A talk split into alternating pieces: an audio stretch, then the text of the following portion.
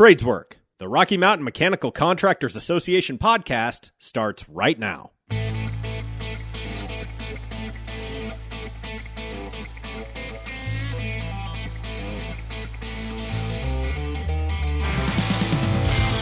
your host, Dave Davia. Welcome back to Tradeswork. I'm your host, Dave Davia, here with Tom Teynor, President and CEO of Bell Plumbing and Heating. Welcome to the show. Thanks. I'm happy to be here.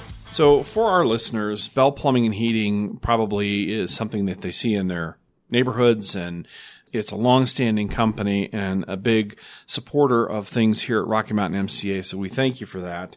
But talk to us a little bit about your company's specialties. What what does Bell Plumbing and Heating do? You know, you're right, Dave. We've been in this community for 97 years now, and wow. uh, I think that makes us the the longest running home service provider in Denver. I certainly haven't checked everywhere, but it's uh, a brand that we certainly hope is is recognized, and mm-hmm. we we try to provide services to our consumers in the areas of uh, residential and commercial plumbing, uh, heating, cooling, electrical, uh, and also uh, we provide drain cleaning and uh, remodeling. So we're doing kitchen, bath, and and now whole home remodeling. Mm. Yeah, that whole home remodeling has probably become a bigger part of your book of business.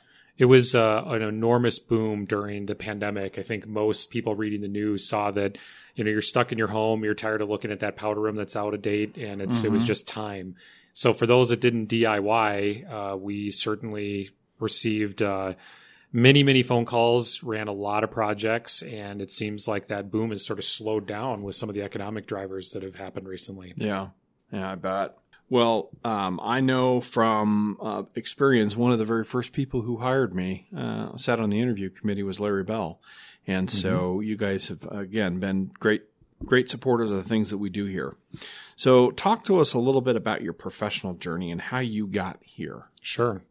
Well, it's interesting. You know, you mentioned Larry Bell. I mean, Bell went through four generations of family ownership, and we're still trying to run the business very much in a, you know, family values based approach and mm-hmm. way. And that's honestly, to to answer your question, one of the reasons um, that I decided to take a step away from an AI tech startup I was running and mm-hmm. move into this organization uh, because the values align very much with who I am as a person. So for me, um, I moved to Denver back in 2011, uh, actually to run a uh, an energy efficiency startup. It was effectively a super energy efficient air conditioning company. Okay, and uh, that was really my first experience on the HVAC side of the world. Um, had just an amazing experience, you know, over about a six year time period you know, reposition the company, you know, learned everything I needed to about the residential side, the commercial side, a different bunch of different applications. And we ultimately sold that business to Seeley International, which is, you know, the largest HVAC provider in, in Australia. I oh. joke around with them that that's a little bit like being the tallest short person, but uh, I just kid. um, and so, you know, I learned a lot through that experience and, and, you know, leaving um, leaving Colorado, that that sort of startup experience and, and sort of growing that business, uh, I, I, moved to two different startups. One in the marketing tech side of the world, and another on in artificial intelligence, which is about five years maybe ahead of its mm. uh, of its time. But I received a phone call from a recruiter, um, effectively looking for a leader. Uh, within the the Bell organization um, to to really reestablish uh, you know, the the great service and um, just sort of values based approach that this business has had for you know 90 some years. And so uh, thought about it for a while and decided that really the opportunity to become an owner um, and to uh, to work at an organization that aligned with my values was something that was really really appealing. Hmm. and uh, made the leap back um, the very end of kind of the pandemic uh, in 21 and uh, just after about three years it's been just an amazing experience yeah. Well, I've run into you a couple times and know how hard you work. Uh, and uh, I think the folks there are very fortunate to have you. And so I've grown to appreciate the fact that, you know, you're very committed to the business and very involved in making sure that you understand uh, all aspects of the business. And, and I think that sets you apart from maybe some of your competitors in your space. One thing that I noticed when you and I first started uh, chatting together is uh, we both worked in banking and Mm. we both worked for the same bank a number of years ago at, at different times. What made the leap from financial services into, you know, kind of the tech startup space? You know, for me, uh, financial services is such a, a key component. I mean, it's such a foundational element that we all live with every single day, right? It's it's uh, an, an incredible enabler, and you know, for me, what what gets me excited is not just serving customers, but also job creation. You know, I think that the economic growth of this country is really driven off of small businesses, and uh, you know, financial services and the uh, the means, uh, financial services really are just the means to uh, achieve an end result. And for me, when I looked at what startups were doing in terms of the creation, the impact on the economy, uh, the ability to uh, you know rapidly grow, um, that was all appealing. And I, I sort of used, I think, my experience in the financial services world to help startups gain funding, um, and like I do today uh, within Bell, make sure that customers who have problems they're trying to solve and may be in a tough spot, especially with the economic conditions that have happened, really make sure that you know we can provide options for them. And I think that's been a really nice tie-in in a way that you know I'm able to leverage the knowledge of the financial services industry, my background, you know, to help our customers today. Yeah. Well, you and I both made that transition probably at the right times, for sure. So let's talk workforce. Is one of the major challenges that we face uh, as an industry. We have about a 50,000 uh, person deficit, or we need 50,000 more uh, by 2030. Uh, talk to us about some of the challenges that you're facing at Bell and how you recruit and retain quality workforce. Well, I 100% agree with the premise. Uh, there is definitely a shortfall, and we see this day in and day out. Um, finding highly qualified service technicians is a challenge, not just you know for uh, for Bell, but for the industry. As I talk with our uh, competitors, you know, we're obviously you know friendly with the industry, and uh, everybody's struggling with it. There's there's no question, and I think that you know, I would say that, you know, ultimately the, the biggest concern I have is that customers suffer. Hours get limited. Um, the, you know, they end up having to schedule appointments out maybe further than they would instead of being able to get that immediate service.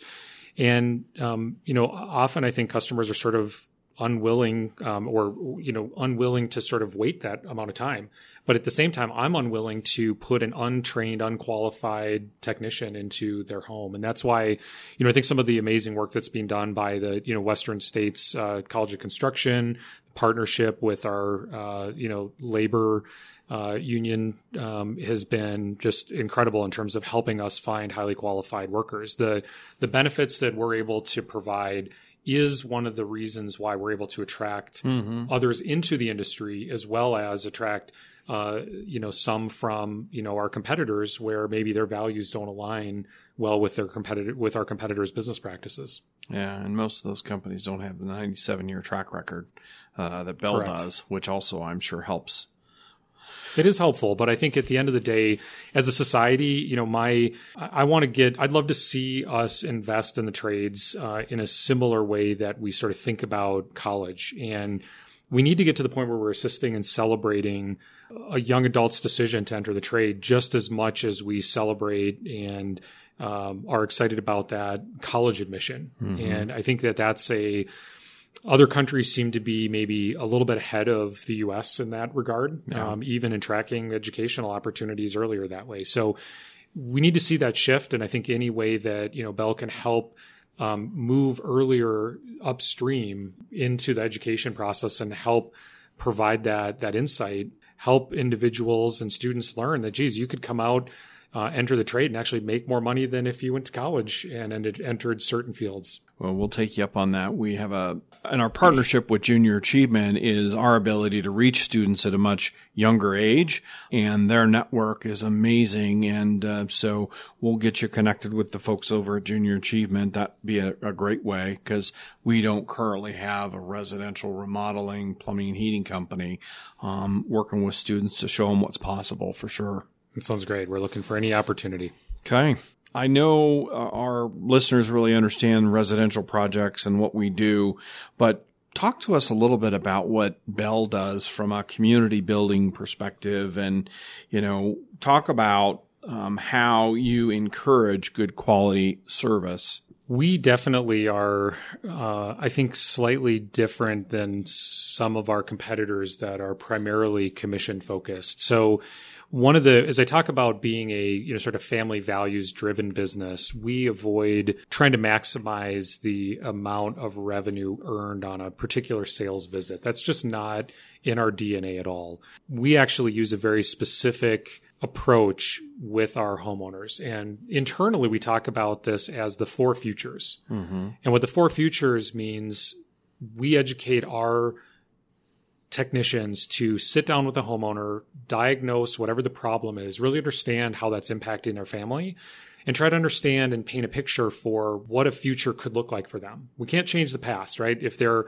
air conditioner is broken, if they've you know had an issue with hard water in their home, we can't change that past. What we can do is help educate them on potential options, help them understand what some root some of the root causes could be, Mm-hmm. And then we try to lay out here's a band aid if that's what you would like to do or what you can afford or what makes the most sense for your family. Let's say it's a second home. Let's say that they're, you know, in the process of selling. Others, you know, maybe in a situation where they say, yeah, I could band aid it, but I'd actually rather replace this because I just bought a home in Phoenix and I'm going to be commuting between Denver and mm-hmm. Phoenix and I don't really want uh, to have to worry about this in the middle of the winter. So if you could go ahead and take care of that, and and we really try to educate our technicians to make sure that the focus is on the desire and the demand and the interest for that specific customer. And we're not we're we're in the business of building enduring relationships. When you think about it, in today's day and age, most or many people have financial advisors, spiritual advisors, you know, they have a coach at the gym. You know, there's all these sort of ways that we get help in life. Yet for most consumers, their their most valuable asset their home, they don't really have an advisor. Hmm. There's not a single person that they can trust, rely on to give them great advice and help them solve all of these problems and for at least the most critical uh, components of you know the mechanicals the plumbing uh, you know if you're trying to do a major remodel et cetera we really want to build confidence and trust with our customer base and build an enduring relationship to the point where you know they look at bell as that first call on that advisor it is definitely a different approach and i'm going to say this and not you but it feels like some of the competitors in the market are probably transactional based mm-hmm. uh, versus relationship based and that's probably what has helped you guys get to 97 years and going. So um, we've talked a little bit about customer service. Um, we've talked a little bit about your company history. So if you were talking, you know, to somebody in the media or thought leaders in the community about upgrading water heaters or HVAC systems or whatnot to become greener and to be less uh, less energy consumptive, what challenges do you foresee being an issue for your customers? Well, we definitely see strong energy efficiency interest from our customers. And, you know, as I mentioned, our goal is to be an advisor. So, uh, we do believe that there is an interest and a pull we're seeing from the market. Uh, we also see that there's, you know, continued requirements from cities and, you know, other regulatory bodies that are uh, certainly pushing certain technologies. And, you know, we want to just be advisors. So, in certain cases, there are uh, there's a regulatory push for a certain approach or a certain technology. In every case, it doesn't always work for the customer. There are times in Colorado, for example, with uh, you know heat pumps in particular, where there are incentives and it can be attractive, especially for a consumer who's incredibly interested in uh, being impactful. Um, but it's not necessarily always energy saving, or I should say, cost savings for them mm-hmm. to deploy that technology. Now, the advancements that we're seeing in some of the technology that uh, we're uh, already previewing that's coming to the market is going to make this a much more attractive offering where it could both save money and you know comply with some of the the new regs and rules and uh, the interest of of others in the industry. And and we want to be that advisor. We want to help take the information that we know. We want to be ahead of the curve understanding and learning and then working with our customers ultimately to help them achieve whatever their objectives are. If that's energy efficiency, mm. if it's you know cool, I want to have an impact on the world and and uh, uh, the climate. Great, we are happy to provide and help. Um, but we also want to make sure that people understand the early adopter switching costs and some of the pains that go along with that. Yeah. Um, that's that's a reality of this industry. And you know, when mini splits first came into the uh, into the U.S., there were some technological challenges, and I think, well, it was a, a great concept and idea. Some of those things needed to get worked out, and I think it's it's too bad when consumers purchase something with the idea of a marketing promise or what's you know sort of the best case result mm-hmm. without that full understanding and at bell we really try to educate consumers so they're operating with all of the information and can make the best decision for them and their family i think what happens in your space kind of starts to bleed over onto the commercial side mm-hmm. so you're definitely kind of out on front in that regard so i'm sure you guys touch i don't even know how many customers a year would you say you guys touch well, you know, I would say that um, in general, we have an ongoing relationship with at least 30,000 people a year. I, I, may be sort of, yeah, that, that actually may be a conservative number, but let's use that as a conservative number for now. So talk to me in the last, so that'd be 60,000 working on 90,000 in your era. What's been the most challenging project you've seen or the biggest customer issue you've had to face as a company? You know, I think that for us, it's interesting. We don't, as a resident, primarily residential provider, we don't necessarily have these sort of like large commercial projects that are particularly technically challenging or there's some kind of issue. I think for us, um, you know, we really try to focus and make sure that uh, the customer that's in front of our technician is the most important customer. You know, we're not sort of helping our, our technicians understand their whole schedule. And it's like, geez, I've got a water heater to do at four o'clock today that I'm replacing.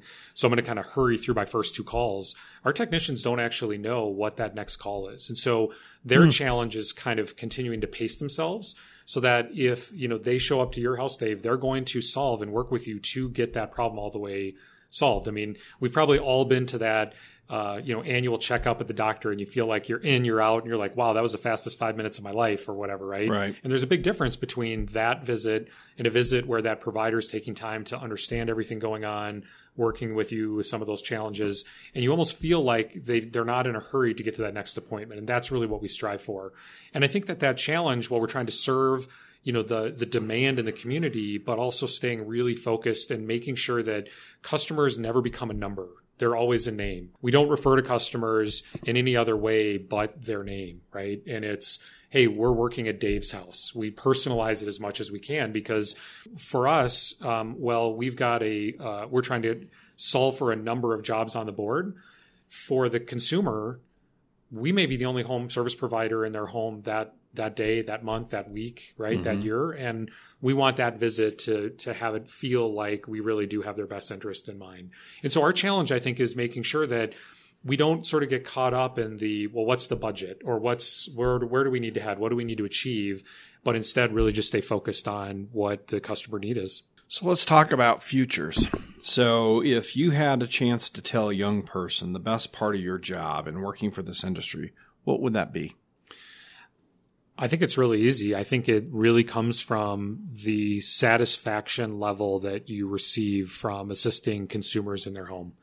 You know, when you sit down with a military vet who's a senior and is on a fixed income and, you know, they are trying, they've, they've enjoyed and you hear the personal stories of, geez, I've lived in this house for 60 years. I raised my kids here you know, um, I'm now uh, widowed and I've just got so many great memories and I want to stay here until, you know, I can't anymore. I want to be here as long as I can be. And I've got this issue and I'm trying to figure out a way to resolve it. When you find a way to solve that problem for them, and let's say it's, you know, 10 degrees snowing and cold and they don't, their furnace isn't operational and you get that up and running and you can just see and feel the gratitude uh, that they have that's really, I, I, think, what one of the things that our technicians and really the entire team rally around and really get a lot of satisfaction from.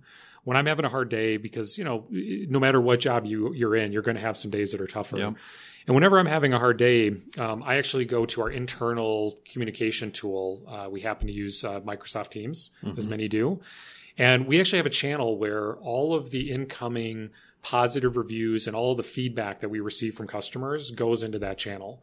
And um, if I'm having a hard day, I'll just read through it and just read the stories of, you know, geez, we helped this individual, you know, single mom had kids, needed to get them to school. our technician was willing to show up there, use the garage code, get that issue resolved, and move on. And I think that that's a, you know, certainly a satisfying element for me. And I think that's certainly a big part of why the residential service industry is slightly different than what you would see with commercial. You know, you're not mm-hmm. sort of showing up doing the same thing. And while you get this building completion component, maybe, you know, years down the road or months down the road, you know, you're literally maybe getting two or three of those job satisfying, uh, you know, bumps like endorphin bumps every day. And uh, that's, a, I think, a really neat part of uh, serving the residential services industry. That's stuff that feeds the soul for, For sure. sure. You know, there's a lot of myths uh, about what a plumber does, Mm-hmm. or there's a perception, and some of that's made courtesy of cartoons, and some of that's because you just, you know, see something that's clogged up or not working right. Uh, talk to us from your perspective about how how we un uh, how we change those myths or those perceptions.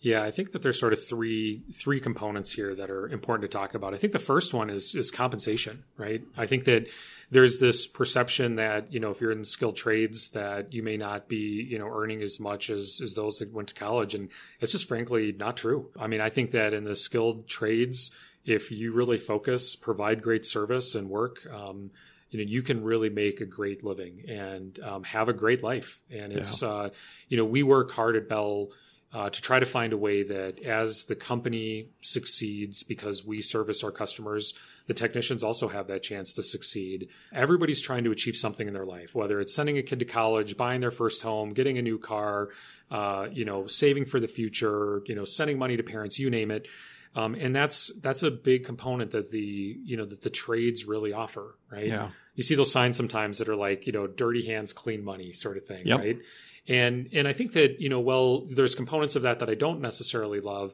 i do think that putting in a you know an honest day's hard work where you get that satisfaction and is is great at the same time that you can be very well compensated Yep. and that's great. So the second thing for me is, you know, this idea of like, well, geez, you're gonna have to be on call and you're gonna be doing like, you know, sort of like tough, messy things, and you're gonna be getting called in in the middle of the night, and um, you know, you're gonna have this like, you're outside, you're cold, you're miserable, that type of thing. And you know, honestly, in the residential services side, most of the time, I, I mean, uh, honestly, our team doesn't even really use our co- our corporate branded winter coats because they're literally walking from their van into someone's home, providing that service, helping them out, and then going back to their van. So they're sheltered uh, from the elements for the most part. Um, and the summer is probably a little bit tougher when you're out working on HVAC or changing out someone's electrical panel. Um, but you know, we really go out of our way to make sure that uh, you know that that everybody's comfortable. Um, we have all of our technicians out of if there's a, a need to be in an attic, they're out of that attic in the summer by you know 11, 12 o'clock as it starts to heat up, right? Yeah. Um, and not a lot of companies, you know, choose to do that. Um, we hired a gentleman from Vegas who, you know, they had to do three HVAC installs per day, and they would be in attics uh, all day long. 130 degrees, you know, you name it in those attics. It's, it's tough. So, you know, we really, I think, want to just, dis, you know, kind of dispel this myth and just let everyone know that there are companies out there that um, care about that kind of work life balance, that that sort of quality of job balance, and that the trades doesn't necessarily need to mean that it's messy, difficult work. You know, and I think the final thing for me is safety. You know, we take safety incredibly seriously at Bell. Yeah.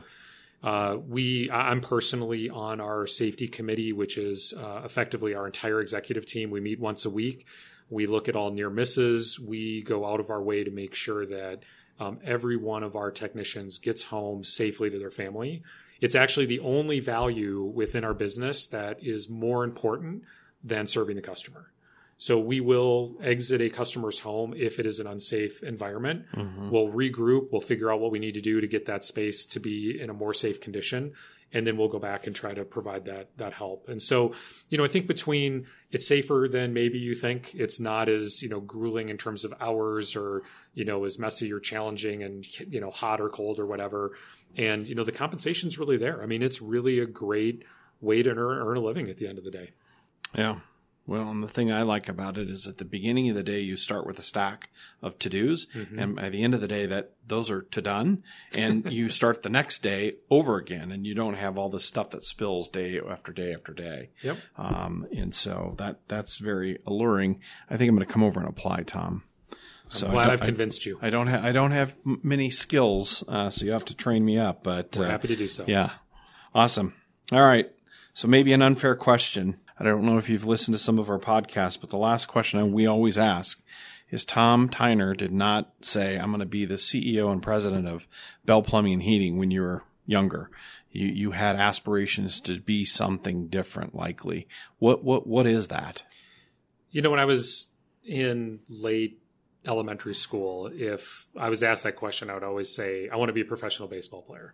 Mm-hmm. Love competing, love sports, love being active, still active to this day.